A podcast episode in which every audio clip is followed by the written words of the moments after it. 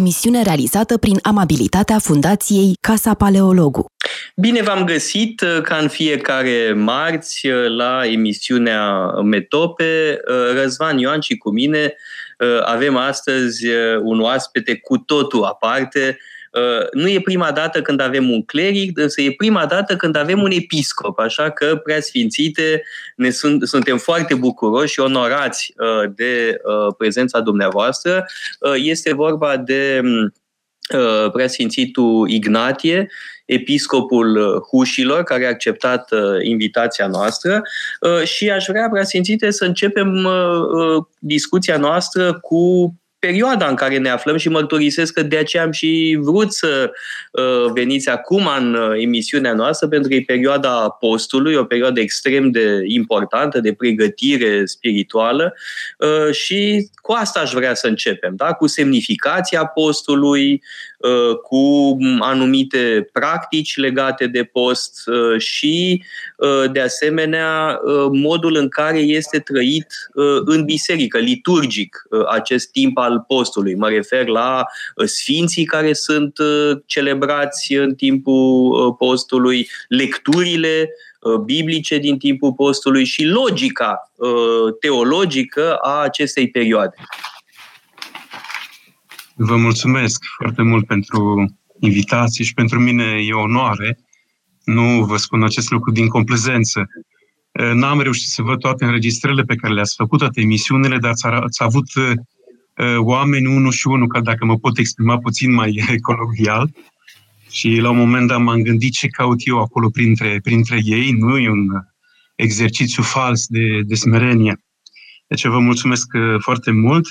Și așa cum ați spus, într-adevăr, suntem într-o perioadă deosebită pentru creștinii ortodoxi, o perioadă în care încercăm fiecare pe cât ne stă în putință. Nu reușim uh, să ne răsucim înspre noi înșine. Așa numesc eu uh, uh, perioada aceasta a postului mare, pentru că suntem destul de dispersați, risipiți în cele din afară, în cele din exteriorul nostru și postul este cel care ne invită la o anumită formă de revizie tehnică te uiți în lăuntrul tău, te răsucești, vezi uh, ce ar mai trebui uh, corectat, uh, ce ar trebui să îndrepți din punct de vedere spiritual, duhovnicesc. Nu aș vrea neapărat să rămână cineva cu impresia că postul este o formă de primenire morală.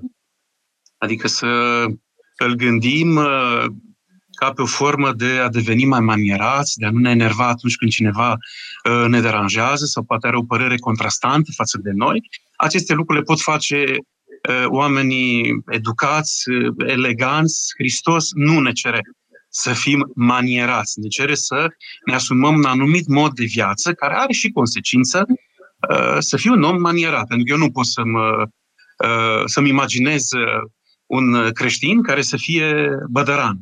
Și așa cum am mai spus în nenumărate situații, nu prea am încredere în oamenii care urlă, care zbiară, nu prezintă pentru mine foarte multă uh, credibilitate. Acum mai foarte la modă să urlăm, să țipăm unii la, unii la alții.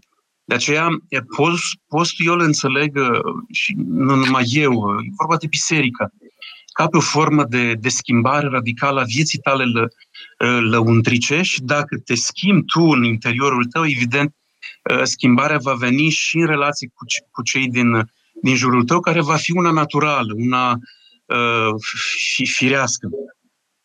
Sigur că sunt foarte multe lucruri uh, pe care am putea să le spunem uh, despre perioada postului. Uh, auziți întotdeauna clișou acesta în general de la noi preoții. Postul nu e o dietă. Sunt unii care încearcă să vorbească despre faptul că e excepțional să postești pentru că te detoxifiezi, detoxifici, mai faci un pic de ordine la nivel uh, biologic și așa mai departe. Eu cred că toate aceste abordări ale postului sunt foarte pidermatice.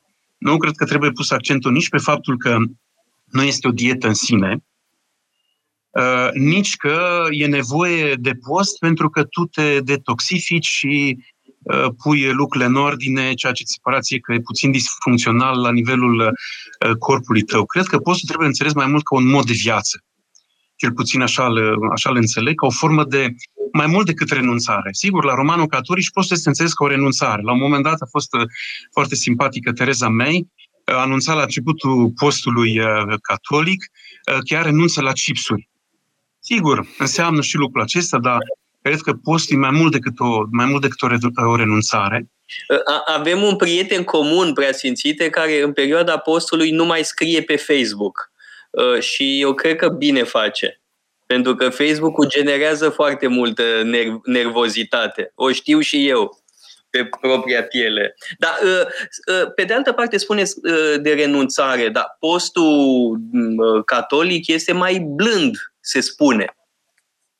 A fost, adică nu, este mai blând, mai blând însă și el a fost puțin mai, puțin mai uh, aspru. Știm foarte bine teoria aggiornamento, să încerci să îi ajuți pe creștini să nu simtă că este o corvadă, o greutate, postul în sine, să nu fie perceput ca o interdicție. Și asta este, să știți, vina noastră, a bisericii, pentru că punem foarte mult accent pe faptul că în post este interzis uh, orice fel de tip de alimentație, uh, uh, uh, ouă, lapte, brânză, carne și așa mai departe.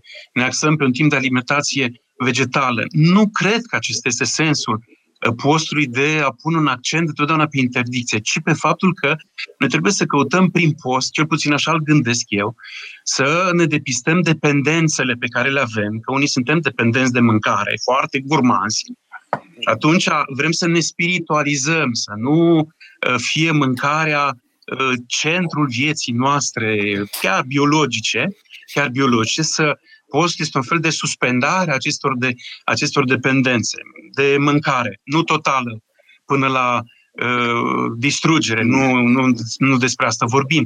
Adică postul e o formă de a-ți afirma libertatea spiritului față de uh, față de, uh, de, de, de materie. Așa cred că ar trebui înțeleg. Sigur, ați vorbit la un moment dat de dependențele acestea.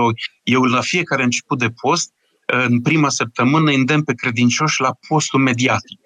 Sunt trei feluri de posturi acum. Pe lângă cel trupesc, cel alimentar, este cel sufletesc spiritual, mai este și un alt fel de post, cel mediatic, despre care pot eu vorbi excepțional, în sensul că eu sunt unul foarte dependent de tot ce ține de mediile digitale sau cum le erau numite atât de sugestiv, aceste extensii ale sinelui, ale sinelui nostru, noi ne regăsim în ele și eu sunt unul dintre cei care uh, chiar sunt la modul tare al cuvântului dependent de tot ce înseamnă uh, tehnologie. Și post este o perioadă care să mă ajute pe mine, sigur, n-am reușit total. Vă pot uh, spune în prima săptămână, degetele, vârful degetelor, tot timpul aveau tendința de a tasta, de a intra pe telefonul meu, pe smartphone, pe, să văd ce e mail mai am.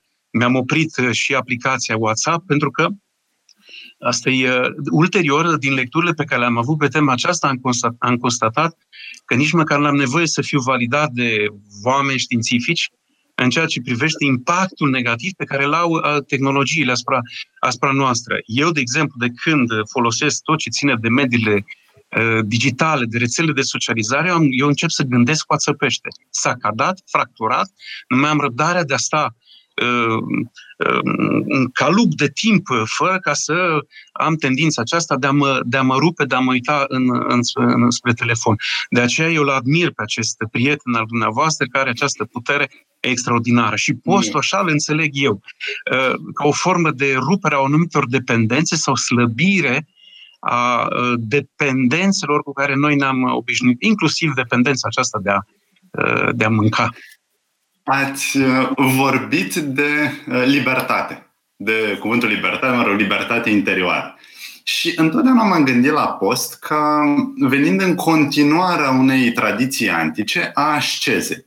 Sigur, există asceza dură, permanentă, într-un sistem monastic, în uh, creștinism. Dar, bineînțeles, există asceză ca exercițiu, terapie, sufletească și trupească, pentru uh, construirea unui sine, pentru grija față de sine. Și, bineînțeles, există uh, cercetări remarcabile în, în filozofii antice, stoici, epicurei, oameni care se ocupau de așa ceva. Și, bineînțeles, cred că e rezonabil să vorbim despre rădăcinile uh, acestei tradiții creștine, ca izvorând tocmai din această căutare a libertății interioare. Nu în școlile antice. Aș mai vrea să adaug ceva, Răzvan, un exemplu foarte precis, și anume Diogene Cinicu. În biografia lui Diogene Cinicu, scrisă de celălalt Diogene, de Diogene Laerțiu, mult mai târziu, avem o formulă foarte percutantă și pe care cred că și-ar putea o asuma orice creștin și mai cu seamă orice monarh. Asceza e tot puternică. Asceza cinică este forma cea mai radicală de asceză pe care o avem în școala, în șco- între școlile de filozofie Școlile. din antichitate. Da, sigur, asceza stoică, evident că da, există și o asceză epicuriană, în mod poate surprinzător, da. dar da, există o asceză epicuriană, evident o asceză pitagoreică, unde disciplina alimentară joacă un rol uh, esențial și avem uh, asceza radicală de tip uh, cinic, care seamănă într-o anumită măsură cu asceza franciscană, da? alegerea sărăciei.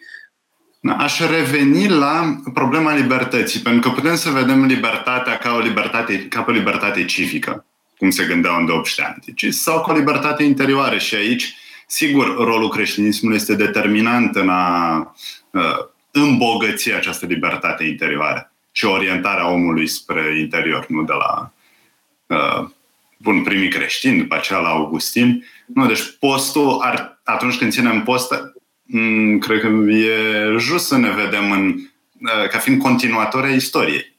Ce este istoria ascesei. Uh, cred că, cred că uh, mi-a scăpat un aspect absolut esențial în ceea ce privește, sigur, v-am ascultat pe amândoi, ați făcut o mică incursiune în ceea ce privește postul văzut în antichitate, cel puțin din punct de vedere creștin, din punct de vedere creștin, spiritual, duhovnicește, ă, postul are în sine o așteptare. Eu nu postez numai să mă aflu în treabă.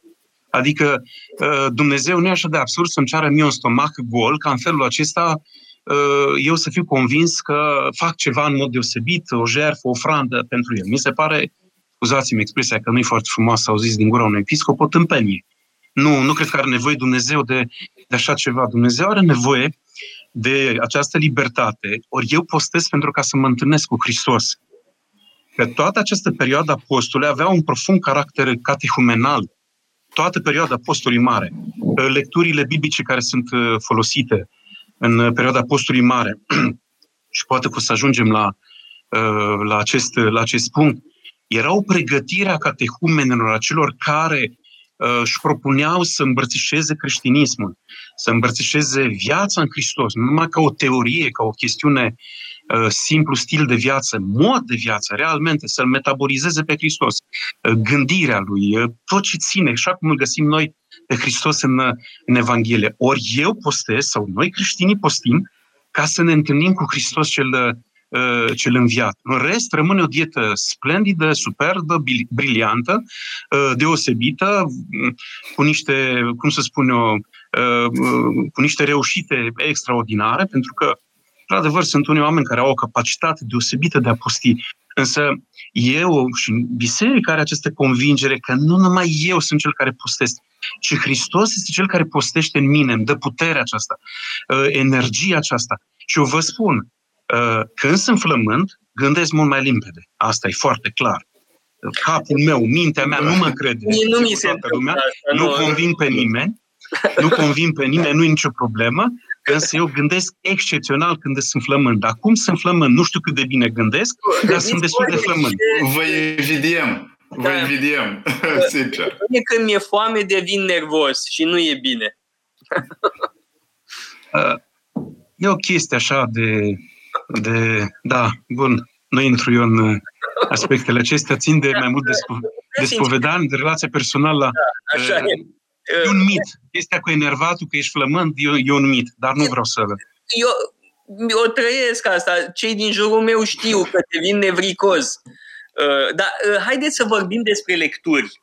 Uh, și despre logica uh, acestei perioade, da? pentru că uh, există o coerență extraordinară în modul în care au fost stabilite um, sărbătorile, să le spun, da? sărbătorile sfinților, în modul în care au fost stabilite lecturile. De pildă, în perioada postului se citește la liturghie, la apostol, mult din Evanghelia către evrei a lui Pavel, epistolă care este mă rog, cu semn de întrebare, dar e paulinică în spiritul ei și extrem de importantă din punct de vedere teologic. De asemenea, știm foarte bine că în mai, mai multe săptămâni la rând, mai multe duminici la rând, pardon, uh, se citește din Evanghelia lui Marcu. De ce tocmai din Marcu? De ce tocmai, Evanghelia, uh, de ce tocmai epistola uh, către evrei? Avem și noi câteva uh, ipoteze pe marginea asta, dar uh, prea sfințite. Ce, ce gândiți despre asta? Da? Despre această, uh, totuși, prezență a epistolei către evrei uh, cu mesajul său legat de uh, sacrificiu. Da? Că tema centrală a acestei epistole se poate spune că este sacrificiu. Și de ce tocmai Marcu la lecturi? Așa cum, cum v-am spus puțin și mai înainte, există această coerență a lecturilor biblice, care este mult mai, mult mai densă în perioada postului mare, pentru că această perioadă era o perioadă de pregătire a catehumenilor. De ce Marcu și Evrei? Un răspuns extrem de simplu, care este al cercetătorilor, nu este al meu. Din parcursul anului liturgic, cele mai puține lecturi uh, în slujbele bisericii sunt din Marcu și din Evrei. De aceea, uh, odată cu apariția postului, s-a simțit această nevoie de integrare a Evangheliei uh, după Marcu și a epistolei Sfântului Apostol Pavel către evrei în perioada, în perioada postului mare. Sigur că nu este o întâmplare, nu numai un fel de completăm, că nu le avem pe parcursul anului bisericesc, nu avem lecturi din aceste cărți esențiale. Evanghelia lui Marcu, pentru că este una foarte scurtă, foarte scurtă, uh, Anthony Bloom, mitropolitul de la Londra, foarte cunoscut, uh, schimbarea vieții lui uh, a survenit în urma lecturii Evangheliei Sfântului Marcu. E o Evanghelie succintă care subliniază, prin minunile pe care le-a făcut Hristos, Dumnezeirea lui Isus. Uh, epistola către evrei este cea care pune accentul, așa cum ați și spus dumneavoastră, pe jertfa lui, uh, pe jertfa lui, uh, lui, lui, lui Hristos. Prea simțite, mi-e teamă că noi trebuie să facem o jertfă pe altarul publicității și revenim după pauză să continuăm această discuție, cred eu, esențială. Metope Emisiune realizată prin amabilitatea Fundației Casa Paleologu. Răzvan Ioan și cu mine îl avem ca oaspete pe preasfințitul Ignatie, episcopul uh, Hușilor. Ați auzit la uh, publicitate da, că a apărut o carte despre Penelopa și mă gândeam că Ulise, el însuși este uh, un model uh, spiritual, nu? că întoarcerea acasă este o revenire în sine, da? Uh, călătoria, evident, are toate aceste semnificații simbolice pe care le știm și să nu uităm imaginea cu Ulise legat de Catarg. Uh, și preasfințite am fost uh, foarte impresionat să văd această imagine într-o catacombă creștină din Roma. Pentru că creștinii din primele secole reinterpretau uh, mituri uh, grecești într-un sens uh, creștin și îl uh, uh, interpretau pe Ulise ca un model al omului care rezistă ispitelor și se leagă de discuția noastră uh, cu, po- despre post, da? pentru că Isus este legat de catarg, puteau să spună catargul este uh, crucea, uh, rezistă ispitelor pentru că sirenele reprezintă ispitele, corabia este biserica, dar există această interpretare uh, cre- creștină da? unui mit uh, străvechi Uh, aș vrea să revenim... Interpretarea, toate, apropo de asta, interpretarea cuvântului nostalgie, care vine de la nostos, dorința de a se întoarce acasă, și august, care e durere. Evident. Ori aici, în context creștin, avem o nostalgie pentru Hristos și pentru întoarcerea la această unitate, facilitate de post. A scris Nikifor Crainic, o carte faimoasă, Nostalgia Paradisului, o carte foarte frumoasă și profundă. Păcat că din când în când o mai ia razna, așa că cum se întâmpla cu Nikifor Crainic, uh, din păcate, dar e o carte absolut uh, remarcabilă. Uh, spuneați, vrea simțite despre lecturile din Epistola către evrei, da? că e tema jertfei, uh, Isus ca uh, arhiereu, da? tema arhieriei uh, Domnului este foarte prezentă în această epistolă uh, și vorbează despre Evanghelia lui Marcu, dar eu aș vrea să aprofundăm puțin, că mă gândesc că și lecturile din Marcu au o semnificație uh, teologică. Uh, și anume, sunt pasaje în care îi vedem pe discipolii lui Uh, reacționând, uh, mă rog, într-un mod uh, obtuz. Da? Proprii lui discipoli nu înțeleg ce e cu el. Da? Și el le vorbește despre moartea lui, adică despre Paște, le vorbește foarte clar despre moarte, răstignire și ei nu vor să înțeleagă. Da? Sunt pasaje foarte uh, frapante și cred că la Marcu, în mod special, avem această temă a incomprehensibilității uh, tainei uh, lui Isus. Da? Pentru că Petru însuși nu înțelege. Uh, da? Cei mai apropiați discipoli nu înțeleg. Și atunci cred că e și din punct de vedere tematic o alegere extraordinar de potrivită. Nu este exclusiv numai la Marcu, este și la ceilalți evangeliști, însă e posibil să fie Uh, și o asemenea motivație. Eu cel puțin uh, mă gândesc la pericopa evanghelică citită în duminica precedentă, uh, cea cu vindecarea copilului cu cred, Doamne, ne, exact. ajută, ajută necredinței mele, dar este o formulă extraordinară. Minunată, pe marginea căreia glosează atât de profund Steinhardt, are o predică, are un cuvânt, o meditație splendidă, și eu cred că toată perioada aceasta a postului mare și nu numai perioada postului mare poate fi sintetizată în această rugăciune a Tatălui care vrea cu orice preț să fie vindecat Fiul, rugăciune sinceră, cred, Doamne, ajută necredințe, necredințe mele. Sunt nenumărate momentele, sigur, nu ispite de felul că, iertați-mă, pentru mine, o spun cu mare sinceritate, nu e o mare greutate și nu cred că va considera Dumnezeu o jertfă pentru o jertfă postul meu. Postez foarte simplu uh, jertfă este să renunț la da, da, foarte simplu. Nu cred că va considera Dumnezeu uh, postul meu ca o, ca o, ca o jertfă. Probabil pentru alții care, cărora le este foarte greu să renunțe la un anumit tip de alimentație de care ei sunt în anume fel uh, dependenți, fără a judeca, fără a judeca că este un sfat paulinic, nu judeca pe cei care uh, mănâncă carne sau uh, Uh, nu, nu postesc. Uh, trebuie găsit o altă abordare, nicio compasiune din aceasta de superioritate că tu ești marele ascet uh, care reușești să postești, să nu mănânci nimic, că postul tău nu prea are valoare spirituală, rămâne în zona aceea de exercițiu de dietă, deci să ne fie foarte clar că mai avem tendințe din acestea, cel puțin Uh, printre creștinii noștri care se plasează undeva într-o zonă de excelență spirituală dacă ei reușesc 40 de zile 40 de zile să postească sau să, să se spovedească sau să, să se împărtășească. Uh, nu cred că trebuie să mergem în, în, în, în zona aceasta, pentru că, apropo și de spovedanii, sigur că uh, cei care merg la biserică, aud preotul, e în bine să vă spovediți în perioada aceasta, apostolii mare. Uh, dar de ce e bine? Explică-i omul acela, de ce e bine să spovedească? Pentru că așa numai să cer o, uh, știu, o regulă, să transform credința, numai uh, să o reduci la un set de, de reguli, de fapt înseamnă un fel de anesteziere, un fel de omorâre a, a credinței cele adevărate. Din păcate, noi mergem în zona, în zona aceasta, îl evaluăm pe cineva în funcție de cât se spovedește, câte zile Uh, postește le valum spiritual. Când de fapt ar trebui alt, da, astea sunt uh, de la sine înțeles. Revenind la mi-aduc aminte de ceva ce scrie Apostolul Pavel, și anume, nu ceea ce intră în gura unui om este un păcat, ci ceea ce iese.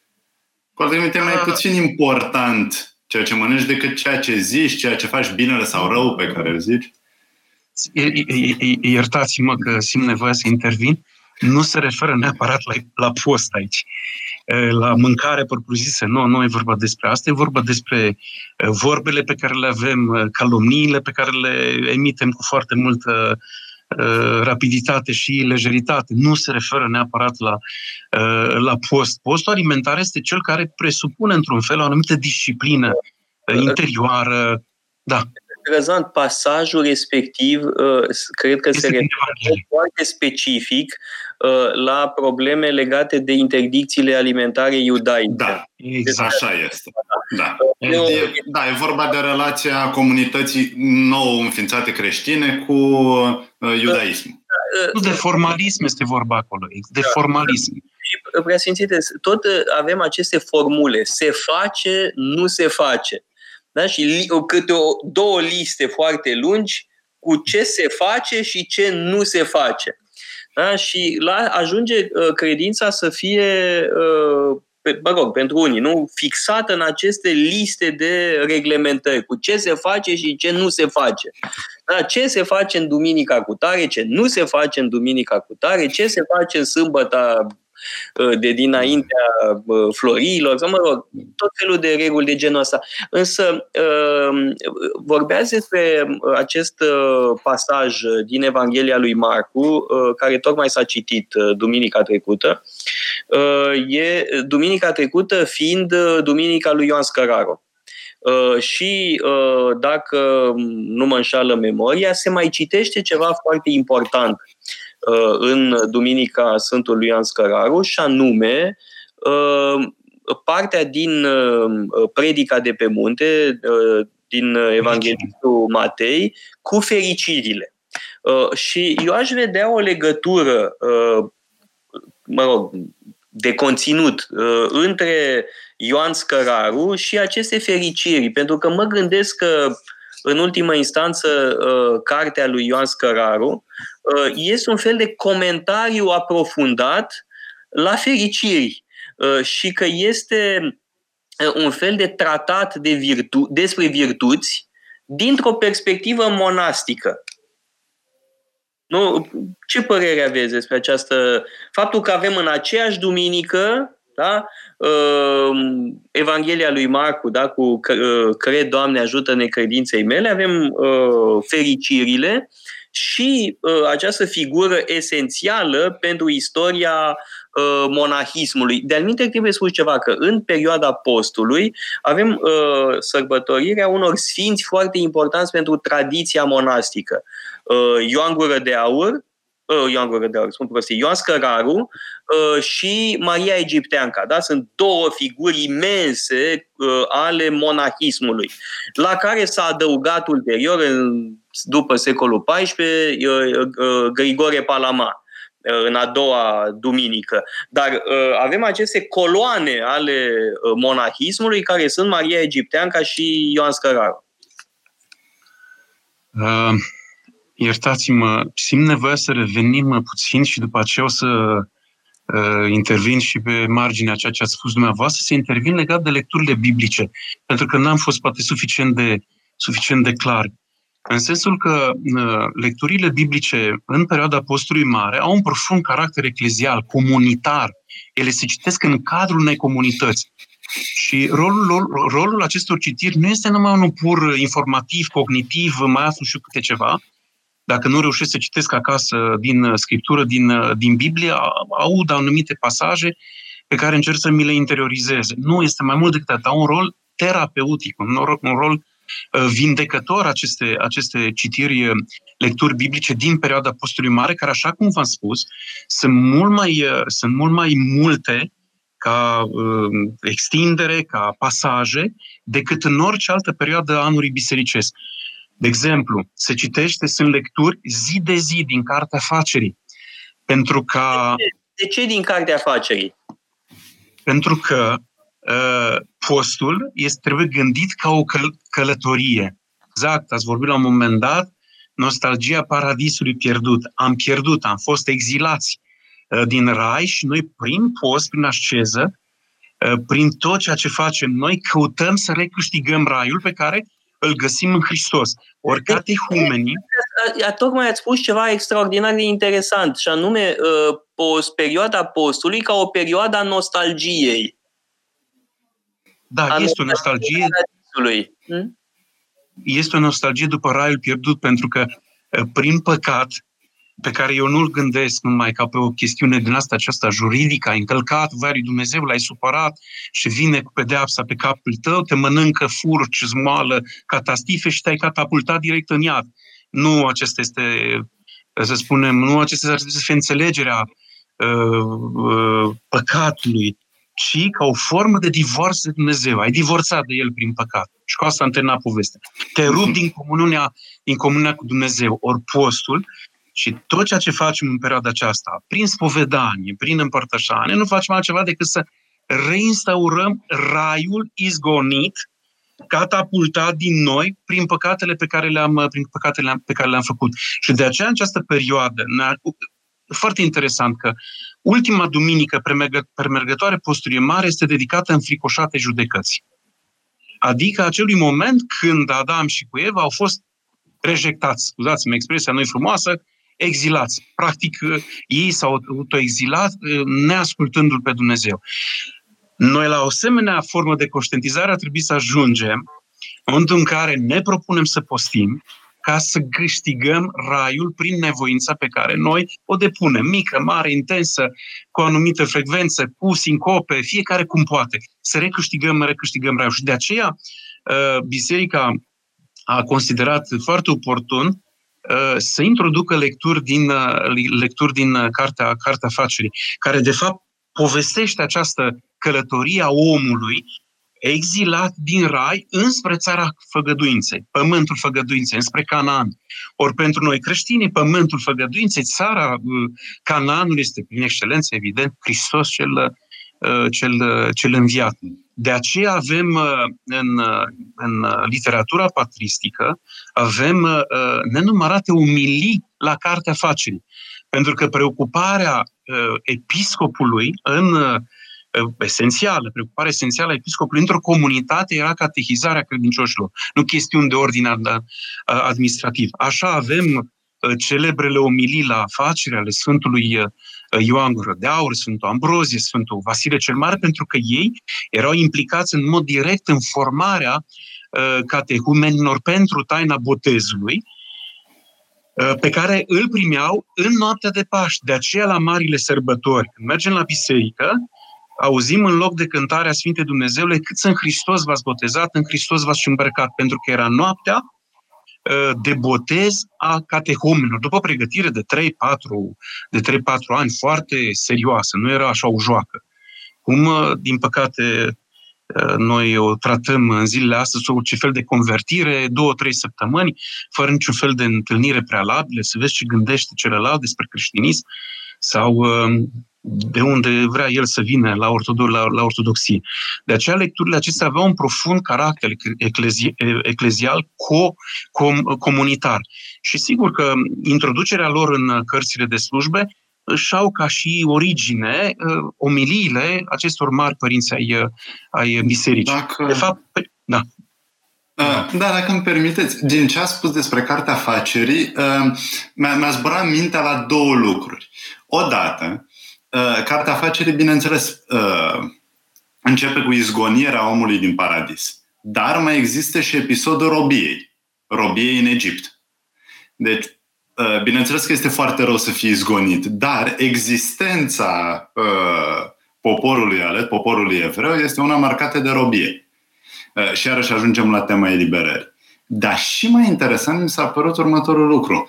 Și anume, omul este izgonit din paradis. Dar după aceea, pământul promis, țara sfântă, nu este paradisul pierdut. De fapt, este altceva. E ceva nou, e țara Canaanului. Deci, în plan individual, în plan personal, nu e vorba de nostalgie doar ca simplă întoarcere la ceva ce exista deja, ci la construirea unui tărâm nou sau găsirea unui loc nou. Deci, uh, și mi se pare foarte interesant că în felul ăsta timpul este gândit altfel. Nu mai un timp circular unde trebuie să te întorci, ci un timp linear care te duce spre mm, spre mântuire, spre scaton, spre cum vrem să-i spunem. Mulțumesc, ați spus o chestiune pe care eu n-am exprimat-o și am sintetizat-o atât de bine ca dumneavoastră. Asta e semnificația, că noi căutăm acel nou care este în Hristos. Mulțumesc foarte mult, nici nu mă pot să-mi adaug absolut, absolut nimic la ce la... Vă spun sincer, pentru că așa este, de aceea avem aceste lecturi în, în cadrul liturgic, plus că mai este o lectură la fel de esențială, foarte interesant, din pildele lui Solomon. Pildele lui Solomon, care au drept conținut uh, uh, sfaturi morale, au o dimensiune etică, concretă, ce trebuie uh, să faci. Adică uh, te duci, te angrenezi într-o călătorie, într-un pelerinaj înspre țara făgăduinței, dar trebuie să și știi cum să uh, mergi pe calea aceea, uh, cum să te duci și așa mai departe. Și aceste, această carte, Pildele lui Solomon, tocmai uh, uh, din acest motiv a fost integrat în uh, a fost integra, integrată această carte în slujbele bisericii. De aceea, totul are o coerență extraordinară, extraordinară. Când anume se citește din uh, Geneză și din pildele lui Solomon?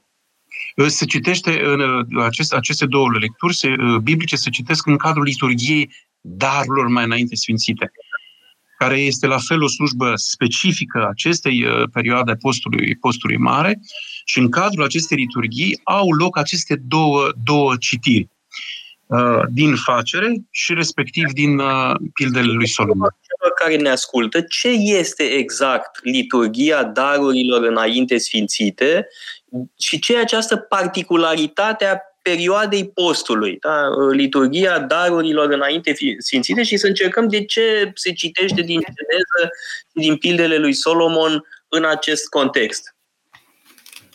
Um, ca să înțelegem exact această terminologie, darurile mai înainte sfințite, uh, să fiu extrem de catehetic, le nume, sunt numite mai înainte sfințite pentru că împărtășania este pregătită la o liturghie anterioară, în duminica uh, anterioară săptămânii în care se uh, slujește, se săvârșește această liturghie a darurilor mai înainte sfințite. Adică, de luni până vineri, în perioada postului mare, se face această liturghie a darurilor mai înainte sfințite, care de fapt nu e o liturghie propriu-zisă, Ehm, cu invocarea Duhului Sfânt, cu chemarea Duhului Sfânt asupra pâinii și asupra ehm, vinului pentru a fi transformate în trupul și sângele Domnului. Este un ritual de împărtășanie. Primii creștini, în perioada primară, primii creștini, simțeau nevoie ca pe parcursul unei zile de post total, aspru, de, ehm, de nemâncare, să-L ia pe Hristos, de data aceasta nu numai ca un medicament, ci ca pe un suport duhovnicesc, spiritual în așeza lor, în în nevoința lor. Și sigur că spun, spun toate documentele, textele din, pe care le avem păstrate până astăzi, care reflectă viața primilor creștini din, din antichitate, erau mulți creștini care primeau împărtășarea de duminică și se duceau cu ea acasă ca să se poată împărtăși zi de zi cu Hristos.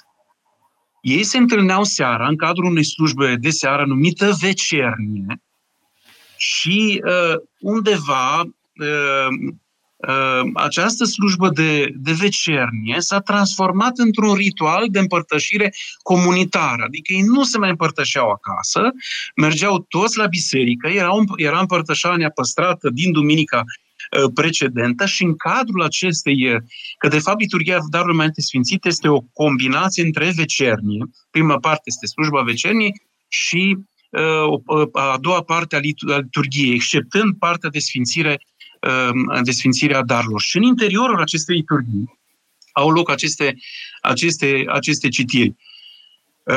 Citiri care, așa cum v-am spus, fac referire, îi aduc aminte creștinului, că acum nu mai avem uh, uh, catehumeni, aduc aminte că el este într-o permanentă stare de itineranță înspre împărăția lui Dumnezeu, înspre Hristos cel, uh, cel înviat. Ceea ce e interesant că în cadrul acestei liturghii a darului mai sfințite, ca și structură, ca și uh, rânduială, sunt două momente de tăcere. Liturgia în sine este altfel, nu are aceeași strălucire, aceeași, uh, să spunem, uh, nu neapărat, nu uite, nu cel mai bun, dar asta îmi vine pompă liturgică. Este o liturghie mult mai smerită, în care sunt luminile stinse, veșmintele sunt de culoare închisă, toate ca să trimită înspre o formă de interiorizare, să nu te lași uh, fermecat, uh, cum să spun, să nu te lași uh, prins de mirajul a ceea ce este în exteriorul tău să cauți, ceea ce este în interiorul tău. Și are, sunt două momente, e ceva foarte specific acestei uh, liturghii, care este un ritual de împărtășanie. Uh, clar, asta trebuie să uh, înțelegem prin liturghia darul Mante Sfințite. Sunt două momente de tăcere. Se sună la un moment dat din clopoțel, multă lume nu știe ce se întâmplă și în biserică se așterne o tăcere de, de plină. Primul moment este în care uh, Sfânta Împărtășanie, trupul și sângele Domnului este transferat de la altar înspre proscomidiar. Proscomidiarul uh, este un locșor acolo unde se pregătește împărtă, împărtășania la liturghiile precedente, liturghia Sfântului Ioan Gură de Aur sau Sfântului Vasile, Vasile cel Mare. Și în momentul în care are loc această procesiune, acest transfer de pe altar la proscomidiar, în timp ce se citesc se, se, citesc, se citesc câțiva psalmi, apropo o altă carte care este citită în, în perioada postului mare, Cartea Psalmilor. Și în perioada aceasta... lor penitențială, evident. Exact. Exact. Ăsta e primul moment. Al doilea moment, când are loc uh, transferarea de la proscomidiar prin biserică de data aceasta, uh, prin uh, mijlocul credincioșilor, acest transfer al uh, sfintelor, uh, daruri, trupul și sângele lui, Hri, lui Hristos și un al doilea moment în care se, uh, uh, e o tăcere de plină. Cum, am, cum ar trebui să înțelegem aceste două momente de tăcere, care este în celelalte liturghii nu există? Uh, niciun fel de sincopă între ceea ce se cântă la strană, ceea ce cântă dascălul, cântărețul și uh, ceea ce spune preotul, uh, preotul altar. Uh, eu m-am gândit așa, mi-ar fi plăcut să găsesc undeva un text patristic, nu l-am găsit pentru că probabil n-am uh, scotocit eu suficient de, suficient de mult. Însă m-am gândit, m-am gândit că aceste două momente de tăcere pot fi uh, asociate cu experiența vederii lui Dumnezeu pe care a avut-o Ilie pe muntele Horeb. Ilie era o fire tumultoasă, fervescentă, uh, nu degeaba este asociat inclusiv în gândirea populară cu tunetele și cu fulgerele. Era un om efervescent, plin de râvnă, când îl întreabă Dumnezeu ce faci, Ilie, cu râvnă râvnesc pentru Domnul Dumnezeul meu. Interesant că în ciuda temperamentului, temperamentului lui foarte vulcanic, Dumnezeu îi spune pe Horeb, nu mă voi arăta nici în tunet, nici în pucioasă, nici în fulger, nici în vânt năprasnic. Mă voi arăta ție în adierea flină de vânt, imperceptibilă. Tu acolo vei simți, vei simți prezența mea. Prin urmare, când trece Dumnezeu printre oamenii nevoie de multă liniște, rumoarea, gălăgia, cea a patimilor, că patimile au un dar, cu ghilimele de rigoare, eh, teribilă să fac gălăgie în noi și dezordine existențială, când trece Dumnezeu printre noi, sau când Dumnezeu vrea să vină în inima noastră, în inima, în inima mea are nevoie de acea liniște, adierea aceea imperceptibilă uh, de, de vânt pe care a trăit-o Ilie pe muntele Horeb. Da. Uh, cred că va trebui să luăm o scurtă pauză publicitară, dacă nu mă înșel, Uh, și revenim apoi să continuăm această uh, discuție foarte importantă, uh, pasionantă, aș zice. Uite, la această legătură cu Ilie nu mă gând, mă mărturizez că nu mă dusese gândul la așa ceva. Luăm o pauză publicitară. Metope Emisiune realizată prin amabilitatea Fundației Casa Paleologu. Am uh, revenit în direct, uh, Răzvan uh, Ioan și cu mine, l-avem ca invitat pe preasfințitul Ignatie, episcopul Hușilor. Vorbeam despre post, despre ce se citește în timpul postului, despre sfinții care sunt celebrați în duminicile din post și ne-a venit o întrebare și eu zic să răspundem. Da? Era o întrebare de, ce carte putem să recomandăm uh, unui ateu uh, despre ortodoxie. Hai să încercăm fiecare, câte o carte măcar. Încep eu, nu? Să încep cu Răzvan sau cu Preasfințit? Păi, eu sunt cel mai puțin competent aici, da. dintre toți. Deci- Așa că eu, eu scap eu spun ceva să scap repede și după aia vă las, vă las pe voi să stabiliți ce... O carte, măcar o carte fiecare. Uite, e o uh, carte care a apărut de curând de la Cambridge, Cambridge University Press, uh, Introduction to Orthodox Christian Theology, și care mi se pare foarte bună. Uh, sunt acolo o serie de uh, studii despre dezvoltarea gândirii uh, în biserica de răsărit. Și mie mi se pare bună, mai ales dacă întrebarea vine din perspectiva unui ateu. Pentru că acolo este vorba de o înțelegere academică, în primul și în primul rând. Și, bineînțeles, după aceea, uh, cercetarea poate fi îmbogățită. Dar mi se pare un, uh, un, un unghi bun de atac. Preasfințite, ce recomandați? nu știu dacă este neapărat pentru un ateu, însă cred că e o carte foarte, foarte bună aș îndrăzni să spun că mai bună decât uh, cea de la, de la Cambridge. Iertați-mă că o spun, știu cartea aceea, sigur e de popularizare acea carte, e scrisă pentru non-ortodox, pentru un mediu în care credința sau ortodoxia nu este majoritară. Eu aș recomanda uh, cartea lui uh, Evdokimov, chiar așa îi spune ortodoxia, Paul Evdokimov. Este tradusă în limba română, pare mi se tradus, uh, publicată la editura Institutului uh, Institutului Biblic. Și aș mai recomanda încă un autor care nu tratează atât de sistematic, să spunem, tot ceea ce ține de ortodoxie, însă s-ar putea, ar putea să, uh, să miște ceva puțin în sufletul celui care, celui care ne, ne întreabă și îi mulțumim pentru, uh, pentru, asemenea, pentru asemenea întrebare. Uh, fac o mică confesiune. Eu predau la Iași și i-am smintit puțin că noi, așa, ortodoxi, ne cam smintim foarte ușor nu numai noi, ne zmintim tare, tare ușor. Am spus la un moment dat că tare mult mi-ar plăcea, ar fi o chestiune extraordinară, să avem o catedră de ateism în interiorul facultății de teologie. Fi splendidă treabă. Pentru că ar rămâne pe, la, pe băncile facultății cei care cu adevărat cred și văd că le este pusă uh, scoasă din țâțân credința lor, să nu mai fim chiar atât de, de siguri pe certitudinile noastre și Uh, că suntem ortodoxi și mântuirea ne este asigurată din, uh, din, uh, din oficiu. Eu aș mai recomanda... Eu zic, eu cred că facultatea de teologie de la Iași e mult mai primitoare decât facultatea de filozofie de la București. Trimite acolo. Da, repede un CV. Este specialist în nice. Ce poate să fie mai potrivit? Asta.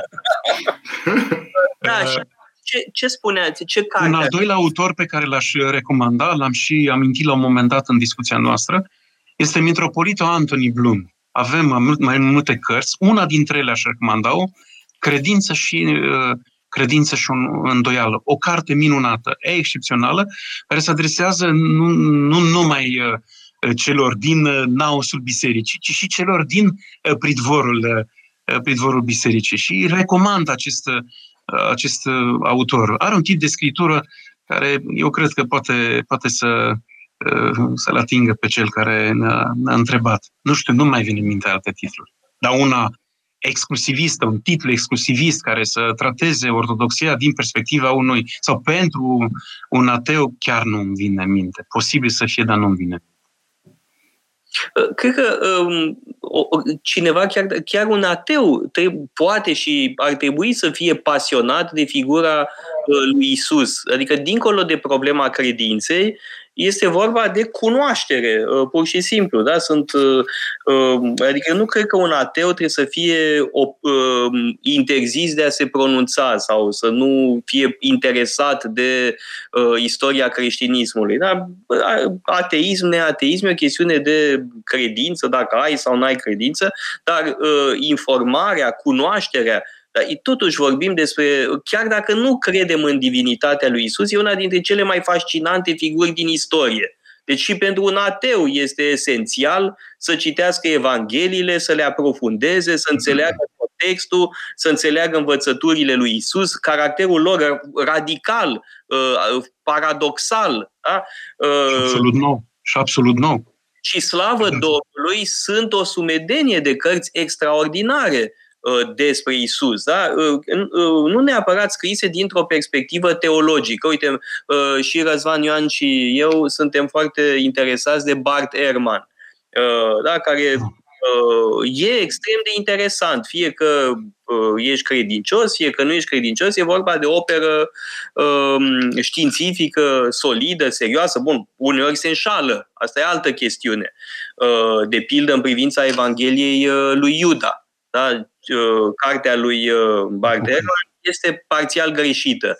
Uh, și asta nu o spun eu, o spune Alin Suciu, care e mult mai savant decât mine pe tema asta, da? Despre, uh, în legătură cu uh, Evangheliile apocrife. Apropo, am avut un curs la Casa Paleologu despre Evangheliile apocrife pe care l-a făcut Alin Suciu. A fost absolut magistral și a mai făcut despre creștinismul egiptean, va face despre creștinismul caucazian, de asemenea, că îl așteptăm cu mare nerăbdare. Uh, mai avem un uh, istoric al religiei care uh, va face o, un curs foarte interesant zilele astea despre maniheism. Da? Pentru istoria creștinismului, confruntarea cu maniheismul e esențială și aș spune mai cu seamă în zona noastră, pentru că există legende românești în care se regăsește anumită influență dualistă. Însă tot vorbesc așa încercând să scap Uh, de uh, uh, a recomanda eu însumi, eu mă gândeam pur și simplu frații Karamazov. E o carte despre ortodoxie, un roman fabulos în care apar un călugăr, un stareț, da? starețul Zosima, apare și un călugăr mai apucat, mai troglodit, Ferapont, mai apare și Paisie, care este un un intelectual, da? un, uh, un, un intelectual al bisericii sau al Ioșa, da? eu cred că este o foarte bună introducere în această tematică, cel puțin. Cu atât mai mult cu cât Dostoevski aș și avea în minte niște exemple reale, da? Uh, Antonie uh, de la uh, um, Optino, Pusti, da? care parțial servește de model pentru uh, părintele Zosima. Uh, bun, Bun să că... revenim la oile noastre, nu? La oile noastre. Bun, acum, sigur, întrebarea asta a picat mănușă, dar hai să revenim la logica apostolului și la logica sărbătorilor, a lecturilor. Uh, să vorbim poate de uh, duminicile uh, din perioada apostolului. Dacă avem Duminica Ortodoxiei, un fel de a doua Duminica Ortodoxiei Uh, cu Grigore Palama uh, și uh, profit de ocazie să spun celor care ne ascultă că preasfințitul Ignatie a făcut o teză de doctorat despre Grigore Palama, despre noțiunea de energii necreate în teologia Sfântului Grigore. Și m-aș bucura tare mult să ne spuneți câteva cuvinte despre doctorat, despre tema pe care ați ales-o. Da? Grigore Palama. De ce Grigore Palama? Da, mulțumesc. Mi-e foarte greu să sintetizez, însă încerc să câteva cuvinte. În primul rând, să găsim o logică de ce biserica a considerat că este potrivit să fie introdus o duminică specială, să-i fie dedicată o duminică specială Sfântului Grigorie Palama. Așa cum a spus dumneavoastră, mi-a plăcut foarte mult, un fel de a doua duminică a Ortodoxiei, Duminica Sfântului Grigorie Eh, Grigore Palama după duminica propriu-zisă a, ortodo- a ortodoxiei. De ce? Pentru că uh, pentru Biserica Ortodoxă și, să spunem, uh, uh, ADN-ul teologiei Sfântului Grigore Palama este pledoaria pentru experiența lui Dumnezeu, să, să-L trăiești pe Dumnezeu. Dumnezeu nu este un concept, teologia nu trebuie transformată într-o chestiune abstractă, foarte so- sofisticată, ci teologia trebuie gândită ca o, o strădanie, ca o nevoință de a te uni cu Dumnezeu. Și sigur că în vremea respectivă existau curente de factură umanistă, cum sunt ele numite, care susțineau faptul că Dumnezeu este inaccesibil, nu poți să-L trăiești, n-ai acces la El. E o realitate trans, absolut transcendentă. S-a întrupat, sigur, în Isus din Nazaret, este a doua persoană a Sfintei Trăime, Dumnezeu Fiul, l-am cunoscut uh, pe Dumnezeu, am avut acces la Dumnezeu, că asta este, uh, să spunem, unul dintre argumentele, dacă e nevoie, deși nu prea îmi place ideea de argument, a faptului că Dumnezeu uh, există, întruparea Fiului Dumnezeu, Iisus, care n-a fost mai simplu un filozof, un, un învățat deosebit sau un, un magician care a făcut niște minuni nemai întâlnite până la până la el. Noi, noi credem și uh, suntem convinși de acest lucru că e mai mult decât un filozof, mai mult decât uh, un taumaturg înzestrat cu puteri uh, supraomenești ieșite din, din comun. Revenind la Sfântul Grigore Palama, pentru secolul, ca să-l plasăm puțin și cronologic, în secolul al, al XIV-lea, Uh, Sfântul Grigore Palama este cel care iese din, uh, din liniștea vieții de chilie din Sfântul Munte, pentru că uh, în Constantinopol erau prezente aceste teorii care susțineau faptul că noi nu putem avea niciun acces la Dumnezeu, nu putem experia pe, pe, pe Dumnezeu pentru că este transcendent. Noi nu avem acces, acces la, la, la Dumnezeu. Și Sfântul Grigore Palamat, toată opera lui se focusează pe această idee centrală. Teologia nu este o speculație. Chiar dacă în anumite puncte ale ei eh, poate părea extrem de complicată, cum este însăși această teologie energiilor eh, necreate, care, eh, așa, simplificând lucrurile, ce ne spune? Dumnezeu, într-adevăr, cum susțineau de altfel și scolasticii, tomiștii, nu putem să accedem ființa lui, ascunsul ființei lui, lui, lui Dumnezeu. Dar dacă nu putem accede, nu putem să uh, avem acces la ființa lui Dumnezeu, cum ne dăm noi seama că Dumnezeu ni se poate împărtăși, că o, o entitate, o realitate care nu se împărtășește, nu dă niciun semnal, nu transmite absolut nimic, este clar că asistăm la ceea ce se numește, deși nu e tocmai cea mai adecvată, că nici nu se gândea la asta, ă, la moartea lui Dumnezeu, că o înțelegem câteodată greșit, nici avea dreptate când spunea că Dumnezeu a murit, cel puțin dacă înțeleg eu foarte bine și să mă corectați, pentru că a murit Dumnezeul acela al conceptelor, al formalismului, ă, în care, în care a fost pur și simplu transformat Dumnezeu de către occidental. Dacă nu înțeleg bine, vă rog frumos să mă corectați, Uh, să interveniți, aveți toată libertatea. De fapt un teolog ortodox deghizat. Da. Bun, acum discuția e foarte complicată, dar sigur e vorba de un Dumnezeu al filozofilor, e vorba de uh, o formă de nihilism care vine inevitabil în urma uh, constituirii uh, realității și a lui Dumnezeu într-o ordine rațională. Acum, sigur, răspunsul lui Nietzsche nu e că de fapt ar trebui să credem în Dumnezeu. Evident, el se mișcă de nu-l întrebați, despre, nu-l întrebați nimic despre Nietzsche, că după aia nu mai vorbește decât despre Nietzsche. în regulă, revenind, revenind la Sfântul Grigore Palama, Sfântul Grigore Palama este cel care face această distinție, această deosebire esențială în, în, în Dumnezeu și anume între energiile lui care ni se împărtășesc și în felul acesta noi îl cunoaștem pe Dumnezeu și ființa sa care este cu adevărat inaccesibilă. De ce este importantă, relevantă această uh, distinție? Sigur că unii au avut această tendință de a, venea, de a vedea în uh, distinția dintre, uh, dintre ființa, care este unică, a Dumnezeirii și energiile care sunt multiple, o imagine a uh, platonismului de fapt, neoplatonismul, mai, uh, mai, mai concret, un fel de țâșnire a pluralității din uh, unitatea aceea indivizibilă și așa mai departe. Nici de cum nu este vorba de. Uh, da, nu intrăm în zona aceasta, că e complicată, sofisticată. Sfântul Grigore Palama ne spune că îl cunoaștem pe Dumnezeu. De ce? Dumnezeu este în același timp și viață și taină. Este taină pentru că nu o poți epuiza din punct de vedere cognitiv, din punct de vedere Uh, rațional, pentru că dacă l-ai puizat pe Dumnezeu în felul acesta, uh, nu mai este Dumnezeu, dar este și viață, pentru că El se împărtășește prin energiile necreate, care nu sunt altceva decât harul lui Dumnezeu.